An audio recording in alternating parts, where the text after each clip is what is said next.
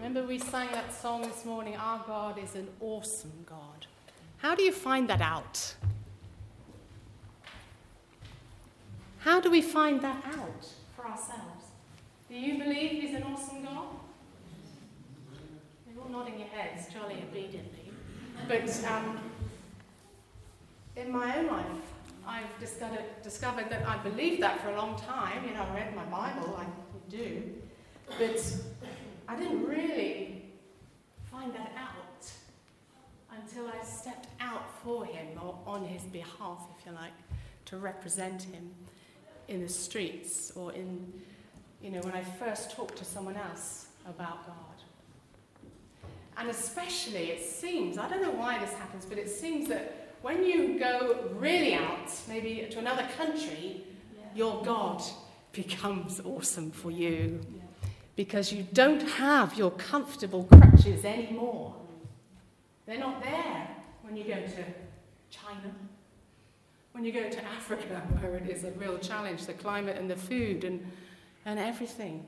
It's a challenge. But that is when your God becomes awesome. Is young um, Emily here? Emily, did you find that for yourself? Because you've been abroad, haven't you, for God? Did you find it became a lot more awesome for you? Do listen to some of Emily's stories about awesome God. Find her.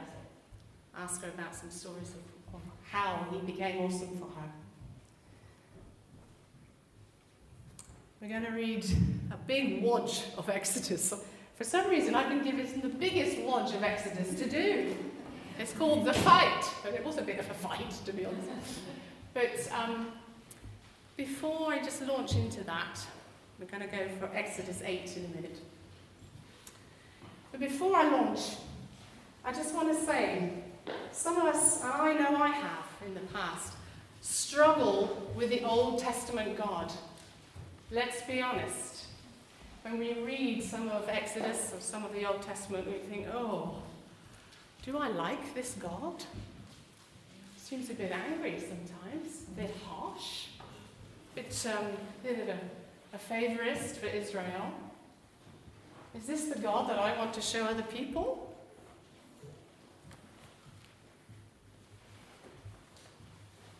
But we also know, we know that our world is pretty rotten. It can be pretty evil. We see it every day, don't we, on the news? If you can bear to watch the news these days, we see it, we see it every day. Our world needs a holy God. Yeah. Yeah. It needs the holiness, the cleansing of a holy, holy God. Amen. The Old Testament is, is simply a history of God's dealing with a people called Israel And in that history, there's also a lot of beautiful poetry, fantastic teachings, things like Proverbs and Psalms and Job and all that. There's some fantastic stuff in the Old Testament. Let us not reject the Old Testament as unfit for us. Yeah. For our modern developed thinking. Are we above the Old Testament? No. We are in the Old Testament. We need this holy God now more than ever, however, however difficult it is for us sometimes to read. Trust the author of the Bible. Trust him when you read the Old Testament. All his word brings us life and truth, isn't it? The more we're into it, the more we realize that. Oh, yes, that was right. Jesus, of course, honoured the Old Testament. He didn't abolish it, did he? He could have, some of his people who were trying to understand him said, Does this abolish the law of the Old Testament? What you've just been talking about? He says, No, I'm not going to abolish it. I've come to fulfill it.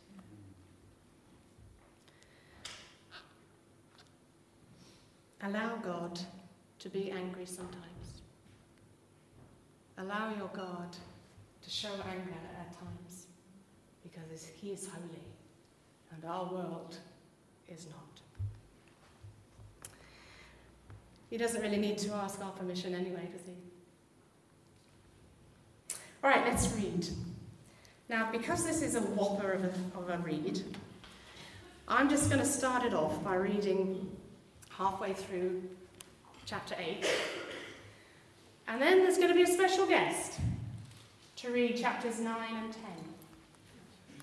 You won't see the special guest. It's his voice that is recorded. It is David Suchet, the actor who played um. Poirot. And um, his voice, I don't know if you're aware, perhaps many of you are, um, that we can get online on the internet. Uh, Bible Gateway, which is all the translations of the English Bible that you can for, whatever is your favourite one, you can get it on there. Uh, the, the NIV is read through the whole Bible by David Suchet. We've got some great readers in this church as well, but I, because it's so long, I just wanted to give us a listen this time to David Suchet.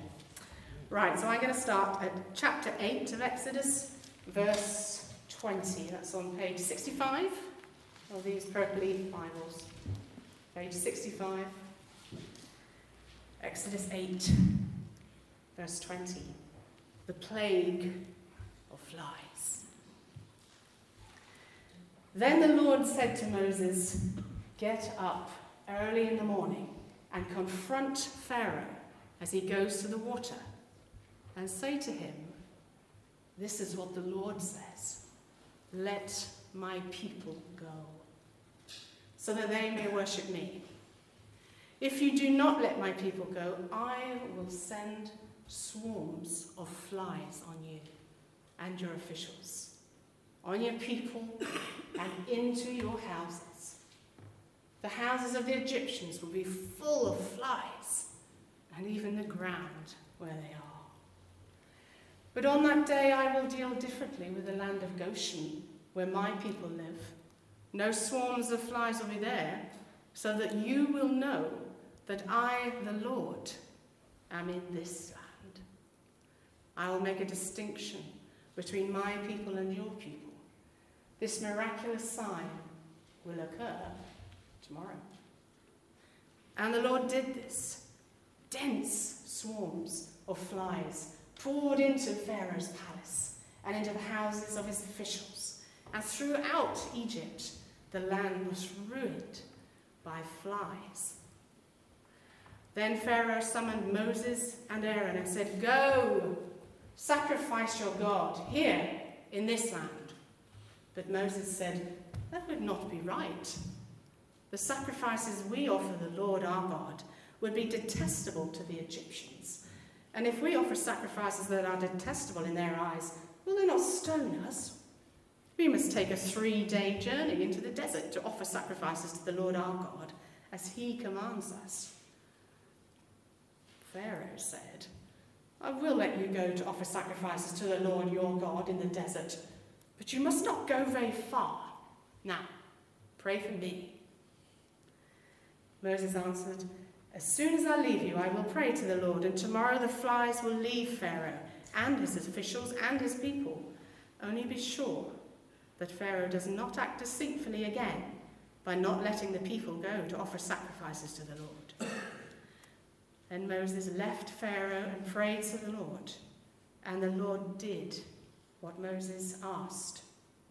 The flies left Pharaoh and his officials and his people. Not a fly remained. But this time also, Pharaoh hardened his heart and would not let the people go. Exodus chapter 9. Then the Lord said to Moses, Go to Pharaoh and say to him, This is what the Lord, the God of the Hebrews, says Let my people go, so that they may worship me. If you refuse to let them go and continue to hold them back, the hand of the Lord will bring a terrible plague on your livestock in the field, on your horses, donkeys, and camels, and on your cattle, sheep, and goats. But the Lord will make a distinction between the livestock of Israel and that of Egypt, so that no animal belonging to the Israelites will die. The Lord set a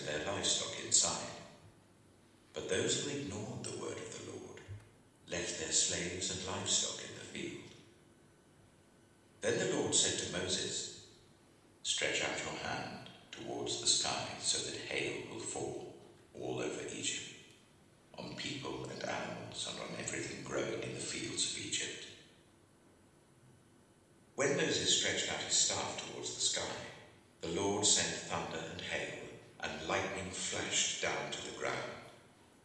So the Lord rained hail on the land of Egypt. Hail fell, and lightning flashed back and forth. It was the worst storm in all the land of Egypt since it had become a nation. Throughout Egypt, hail struck everything in the fields, both people and animals. It beat down everything growing in the fields and stripped every tree.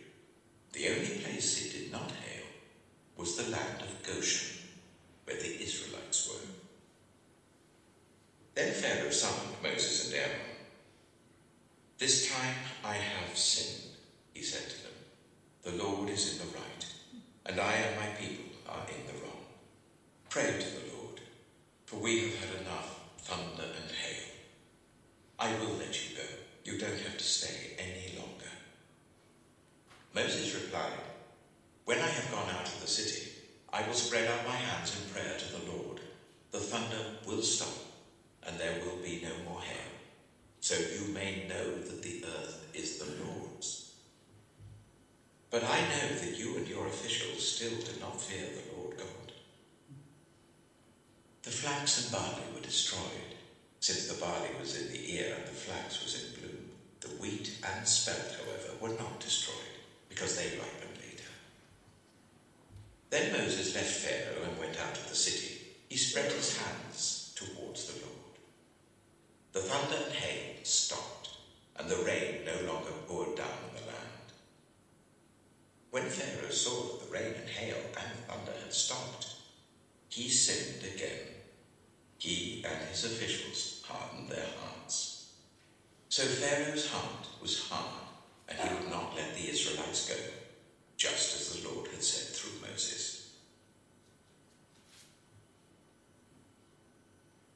Exodus chapter 10.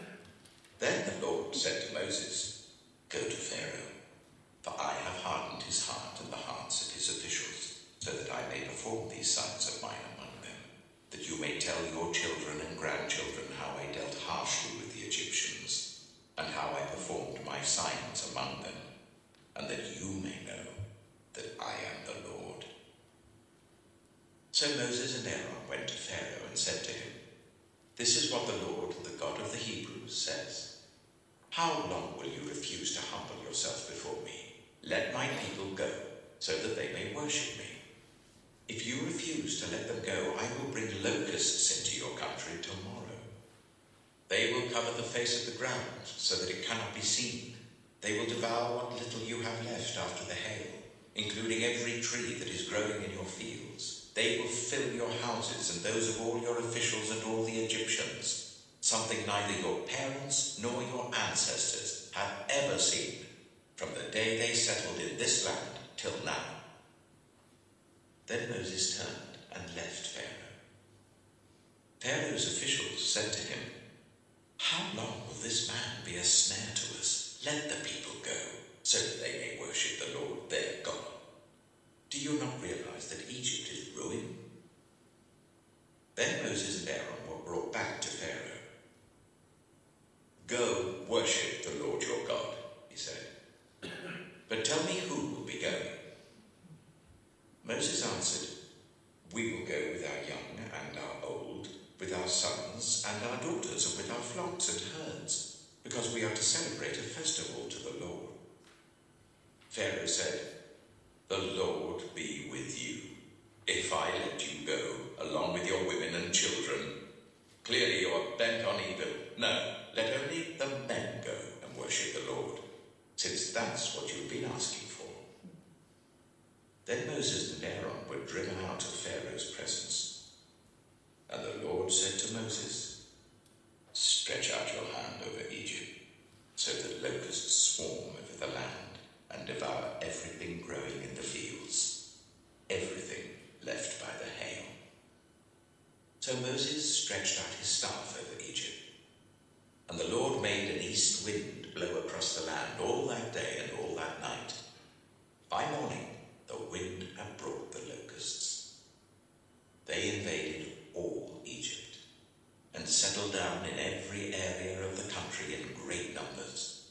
Never before had there been such a plague of locusts, nor will there ever be again. They covered all the ground until it was black. They devoured all that was left after the hail everything growing in the fields and the fruit on the trees. Nothing green remained on tree or plant in all the land of Egypt.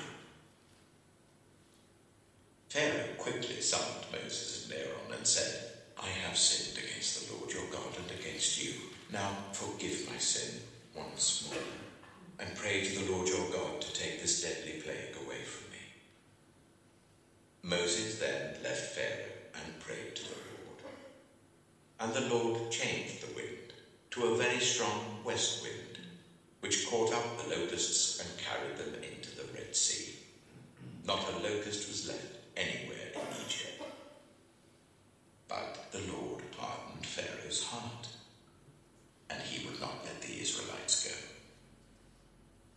Then the Lord said to Moses, Stretch out your hand towards the sky, so that darkness spreads over Egypt darkness that can be felt. So Moses stretched out his hand towards the sky, and total darkness covered all Egypt for three days. No one could see anyone else or move about for Yet all the Israelites had light in the places where they lived. Then Pharaoh summoned Moses and said, Go worship the Lord. Even your women and children may go with you. Only leave your flocks and herds behind. But Moses said, You must allow us to have sacrifices and burnt offerings to present to the Lord our God. Our livestock, too, must go with us. Not a hoof is to be left behind. We have to use some of them in worshipping the Lord our God. And until we get there, we will not know what we are to use to worship the Lord. But the Lord hardened Pharaoh's heart, and he was not willing to let them go. Pharaoh said to Moses, Get out of my sight. Make sure you do not appear before me again. The day you see my face, you will die. Just as you say, Moses replied, I will never appear before you again.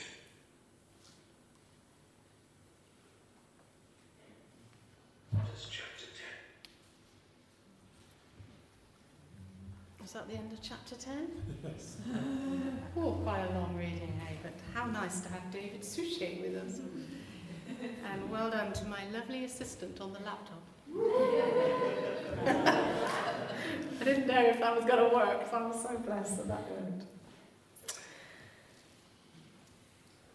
It's dramatic stuff, isn't it? All these plagues. Let's just remind ourselves quickly of the, the main players in this amazing epic story. There's obviously Moses and Aaron, these two at the beginning trembly Hebrew brothers. One was 80 and the other was 83. You wouldn't think they'd be the main players, would you? The main players in an epic story in the Old Testament 80 and 83. So there you go, 80 year olds. You could be called even now. Amen. and then, of course, the other main player is Pharaoh. And his name is.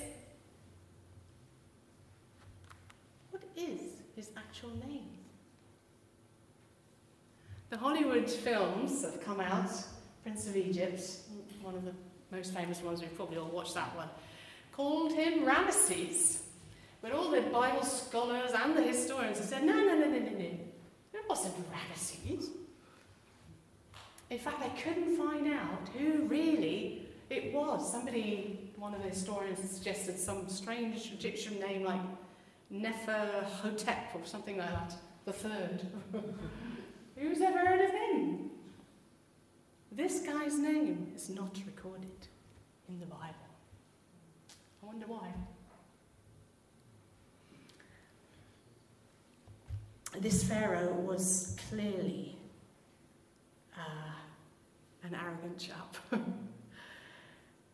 Going back to Exodus 5, the uh, trembly Hebrew brothers bring him a word from the Lord. This is, the, is what the Lord God of Israel says. Let my people go. Wish I could say it like David Suchet. Let my people go so that they may, might worship me in the desert. And to that request, back in Exodus 5, the Pharaoh says, Who is the Lord that I should obey him and let Israel go? I don't know the Lord, and I will not let Israel go. You see, this Pharaoh was used to being obeyed, he was used to being worshipped. His identity in Egypt was uh, merged with the god of the sun, Ra. And uh, the image of the god Ra was with a sun. Oh, here's our beloved pastor. the image of the god Ra is always with a huge circular sun on his head and two cobras, I think, coming up either side. Um, and so Pharaoh's image was merged with Ra. So, of course, he was worshipped. He was supposed to be worshipped. So, this guy, Pharaoh, this main player in this story, he loved being worshipped and he was not used to anyone persuading him to do something he didn't want to do. He was used to being in total control of his own life and in fact in control of the whole of Egypt. He was used to winning every time. What do we teach our children as they grow up? Well, you've got to lose sometimes. Some of our kids don't like losing, do they? But all our children have to have to remember that, have to, have to learn that one, to be a good loser. Uh, this Pharaoh, I don't think had learned it.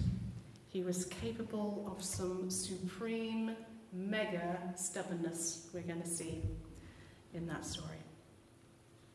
God knew all that about this Moses before he even sent Moses and Aaron, didn't he? He knew all about it because he knew that this Pharaoh had to see some incredible power that he'd never seen before, certainly not by his weird magicians. He had to see something different, much worse than he'd ever felt or seen before. But God also knew that his people were weak. They had been oppressed, apparently, for 400 years. They'd been in slavery. Think about 400 years in our thought life. 400 years, that would take us back to um, the medieval ages. That's an awfully long time. It's almost prehistory for us, isn't it? You know, it's, it's incredibly long time of oppression. And no Israelite, it seemed, had uh, revolted against that oppression. They were kept down. And how their faith needed to be reminded and restored only a very powerful move or ten of God would help them to move out of slavery and come out of Egypt. To have total control and always having to win are bad obsessions for any of us to have, aren't they? That's a bad thing to have in your head. Think about how marriages can be destroyed by that. If one of the partners in a marriage has to always be right, has to always win the argument, has always to have the last say, what sort of an oppression is that on your partner? That's not fair.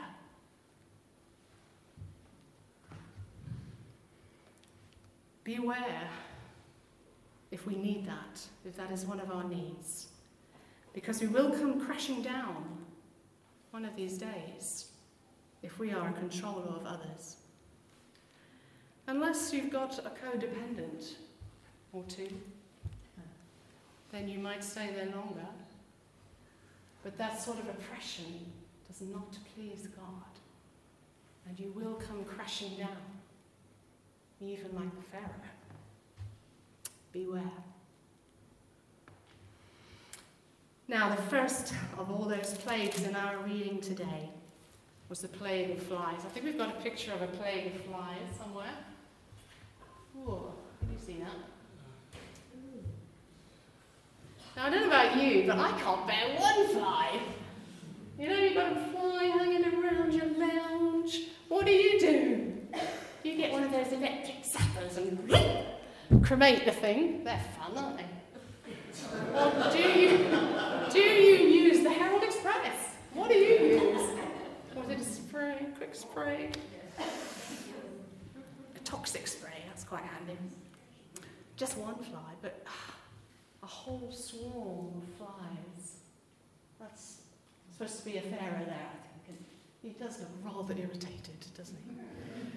Not a nice thing to have to go through. Hmm. Very unpleasant. How could you eat anything at all around you? If there's a swarm of flies. That buzzing would get on your nerves. I think all you'd want to do is sort of wrap you, cover, cover yourself up and then cover yourself up and not do anything, not move at all. Very restrictive. Well, when this Pharaoh had had enough, he called for Moses to rid him of the flies. Forget everyone else, but rid him of the flies. Go, sacrifice to your God here in the land. Moses says no to that because Hebrew worship and sacrifice would probably be detestable to the Egyptians. Um, Egyptians loved animals, they worshipped a lot of the animals in their land.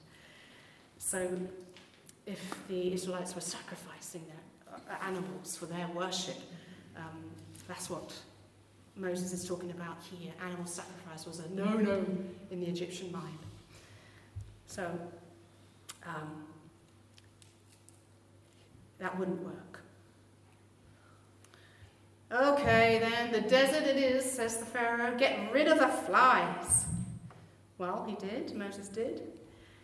But when not a fly remained, Pharaoh changed his mind back to the old addiction of control, how that comes back to us if we've moulded it well.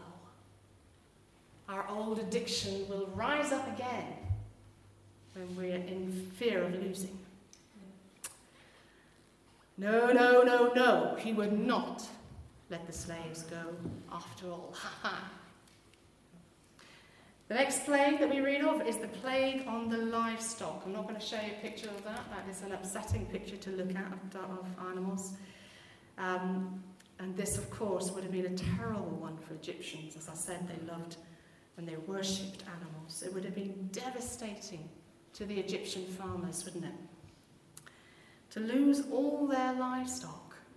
I know we've got a few farmers here in our congregation. To lose livestock is pretty devastating, I'm sure. To lose all your livestock would have been an Egyptian farmer's total nightmare. And a complete loss of their livelihood. No hope left for any prosperity for them, for their family. It was devastating, except for on the land of Goshen, where the Israelites lived. How unfair that must have seemed to the Egyptian farmers who worked so hard with their livestock. How unfair that must have seemed. Did they know that it was their Pharaoh who'd done that? Did they know? Did they dare think, this is my Pharaoh who made that decision?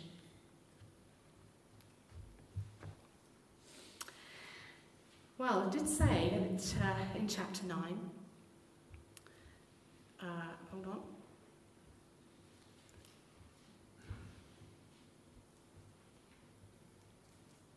Sorry, now, moving on now to the plague of boils. Plague of boils. There was no warning given to Pharaoh about this one. Uh, Moses was just sent, and Aaron were just sent to toss soot in the air in front of Pharaoh, just to toss soot. That was pretty audacious of him. And it came, the plague of boils, with all its horror. No warning, it just seemed to happen. It was just suffering for the ordinary Egyptians and the officials and Pharaoh himself. The Lord hardened Pharaoh's heart, we're told this time. It wasn't just the Pharaoh himself hardening his heart, it says the Lord hardened his heart. Can the Lord, can the Lord harden our hearts? Well, if he wants to teach or if he wants to show something, he might have to do that sometimes. He did here. And of course,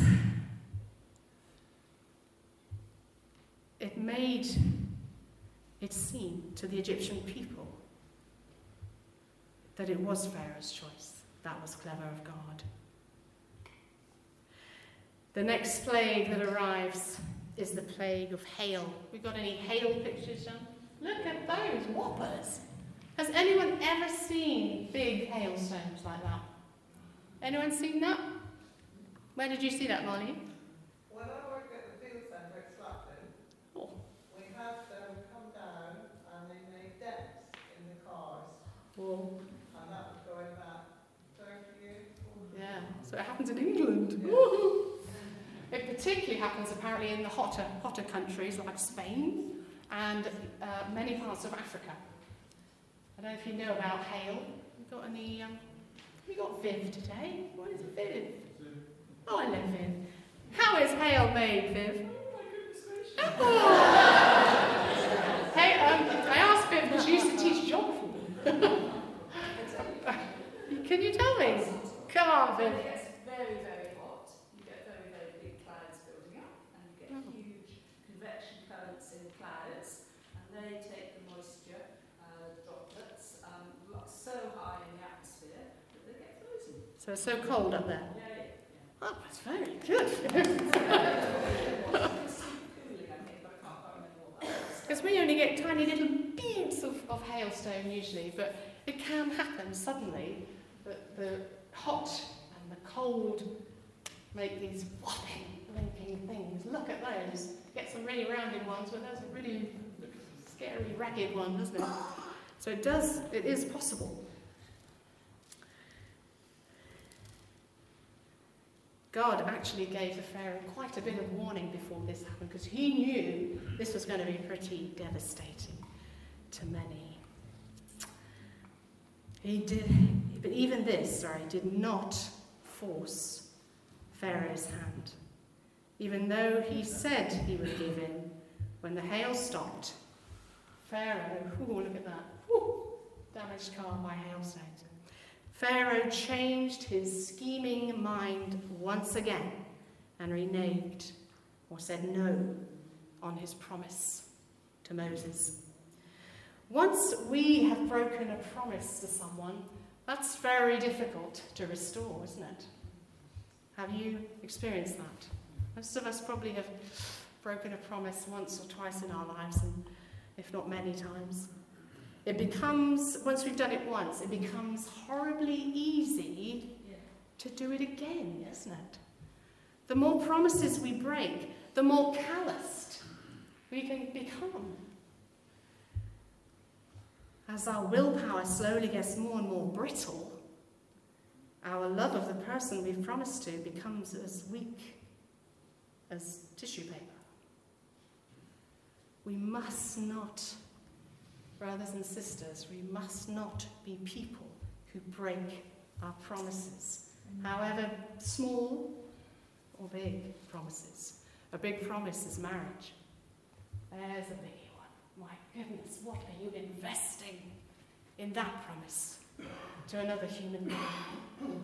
What is he investing to you or she investing to him? That is a huge promise. Don't break that one if you can help it. We must not be people who break promises. We must not get that reputation written on our foreheads because to trust that person again is hard. It's hard to restore, especially with our children. Children have excellent memories in this area and feel unfairness like a sharp, cold wind in their face. You may think, sure, now they'll forget. No. If there's been a broken promise, that's a hard one. We must work hard at being promise keepers. We as Christians must wear trustworthiness like a necklace that we never take off. Don't take it off. Wear it. Well, next comes the swarm of locusts. We got any locusts, John? Ew, black ones. Have you ever seen a black locust? Apparently, um, there are big black ones in Africa. They look nasty, don't they? This is a real phenomenon, of course, which still happens today. It can, uh, they can utterly devastate in, mo- in moments a whole field or even a whole landscape. It is dangerous, and farmers in those you know warmer countries must absolutely fear it. Now, Pharaoh's officials are getting desperate. They urge him to let these pesky Israelites go. But fanatically, he insists that they don't take the women and children. Remember, this Pharaoh cannot be a bad loser. What, that's what a swarm looks like. I think that's a lad trying to catch some. Bless him. I don't know what he's going to do with them. But anyway, look how thick it is. And just imagine all those little mouths chomping, chomping, chomping. Um, and we're told in the, in the account there that they left it, they left the land completely black.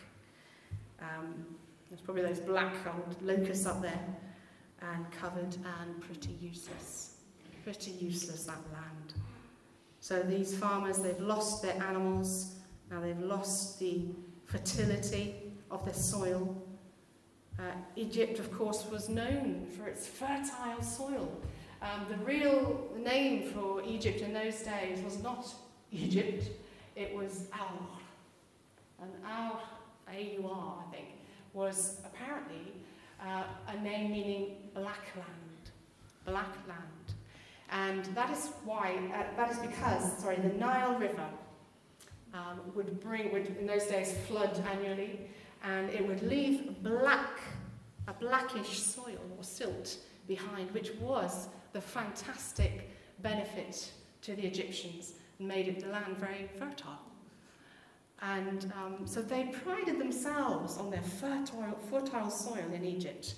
And so for a locust swarm to come and just eat whatever they'd sown in, that year, completely annihilate it, would have been devastating to those farmers and to the leaders of the land. Well, Pharaoh was just a demented man now. He is blind to the devastation of his own kingdom. Remember, winning is more important to him than even his country and his people. He was the worst loser imaginable. What an idiot. The next plague was darkness. Now, this Pharaoh was supposed to be an embodiment, remember, of the god Ra, the god of the sun. But now Ra is plunged into darkness. Have we got a picture of darkness, Sean? Oh, I like that one.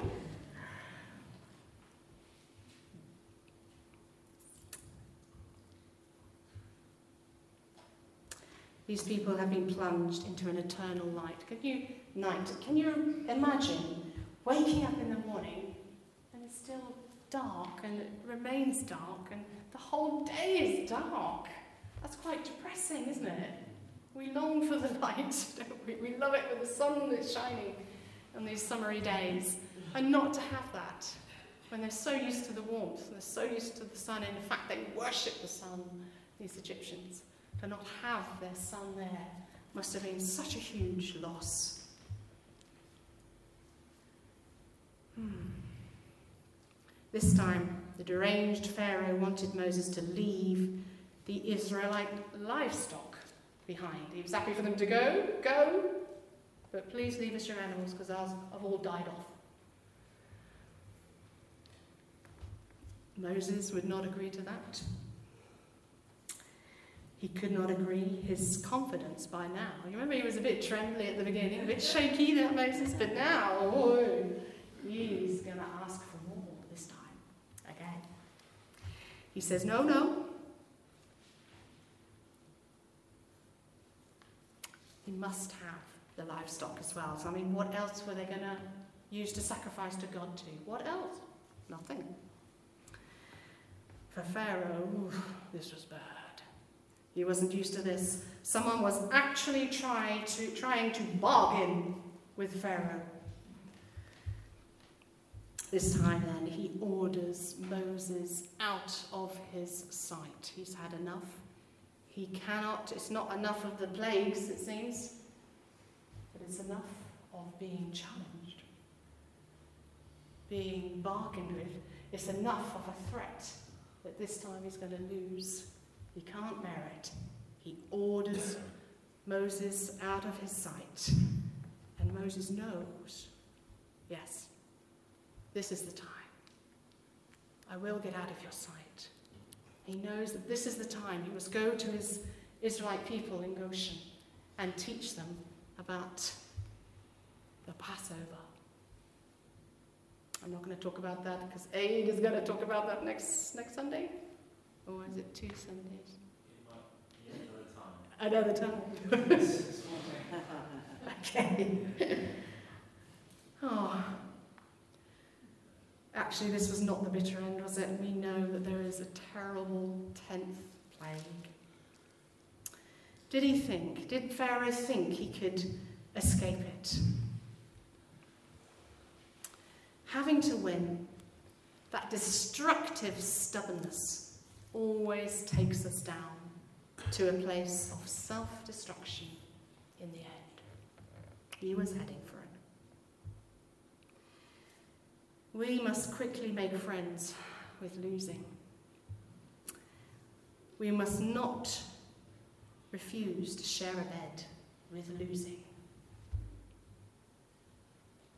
This is humility, isn't it? We are to be a people of humility. We are not really the people of Israel, but we are to be a people of humility. Jesus calls on each one of us. There's, no, there's nobody here left out.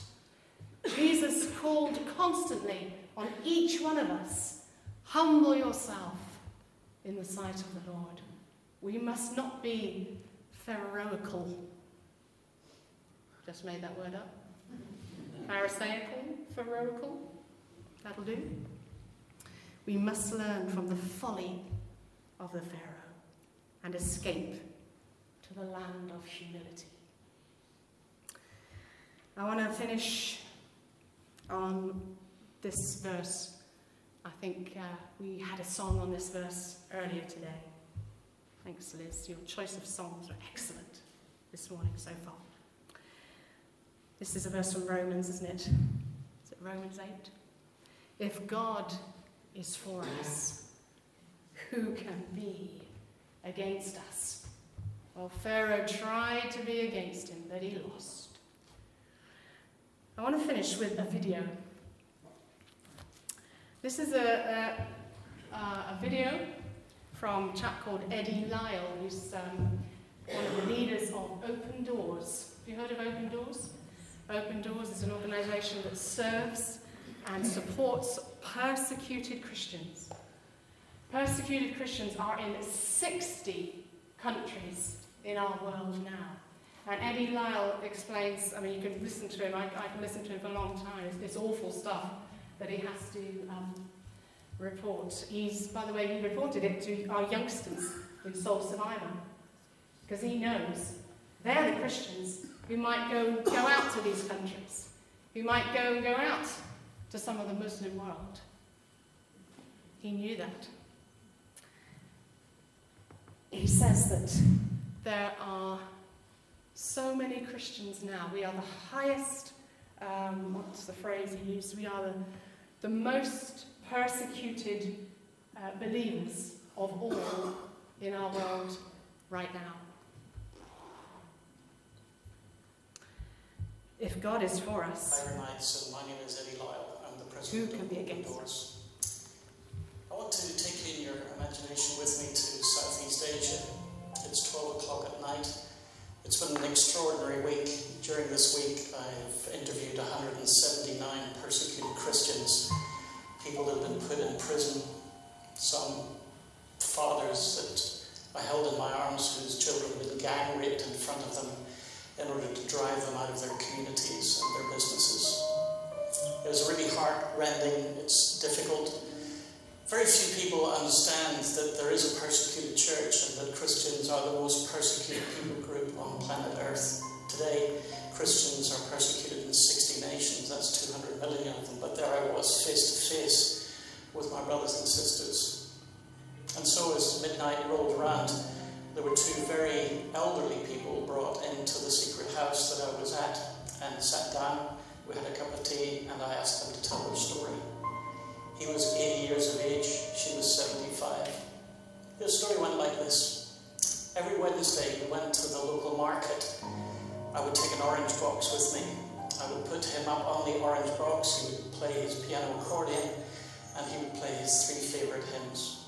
I would lift him down off the box, then I would stand up on it, his wife said. And then I would tell the story about how Jesus Christ appeared to me in a dream, a man who said, I am the way, the truth, and the life. And then I'd give out Bibles to those that had questions that they wanted to ask me. They said to me, Brother Eddie, a couple of weeks ago things changed in a most extraordinary way because there were some men with long black beards in the audience. And as my husband played his hymns and as I sang, they gave really strong expressions in their faces and were very disapproving of what we were doing. As the evening turned around, we made our way home and we realized that we we're being followed.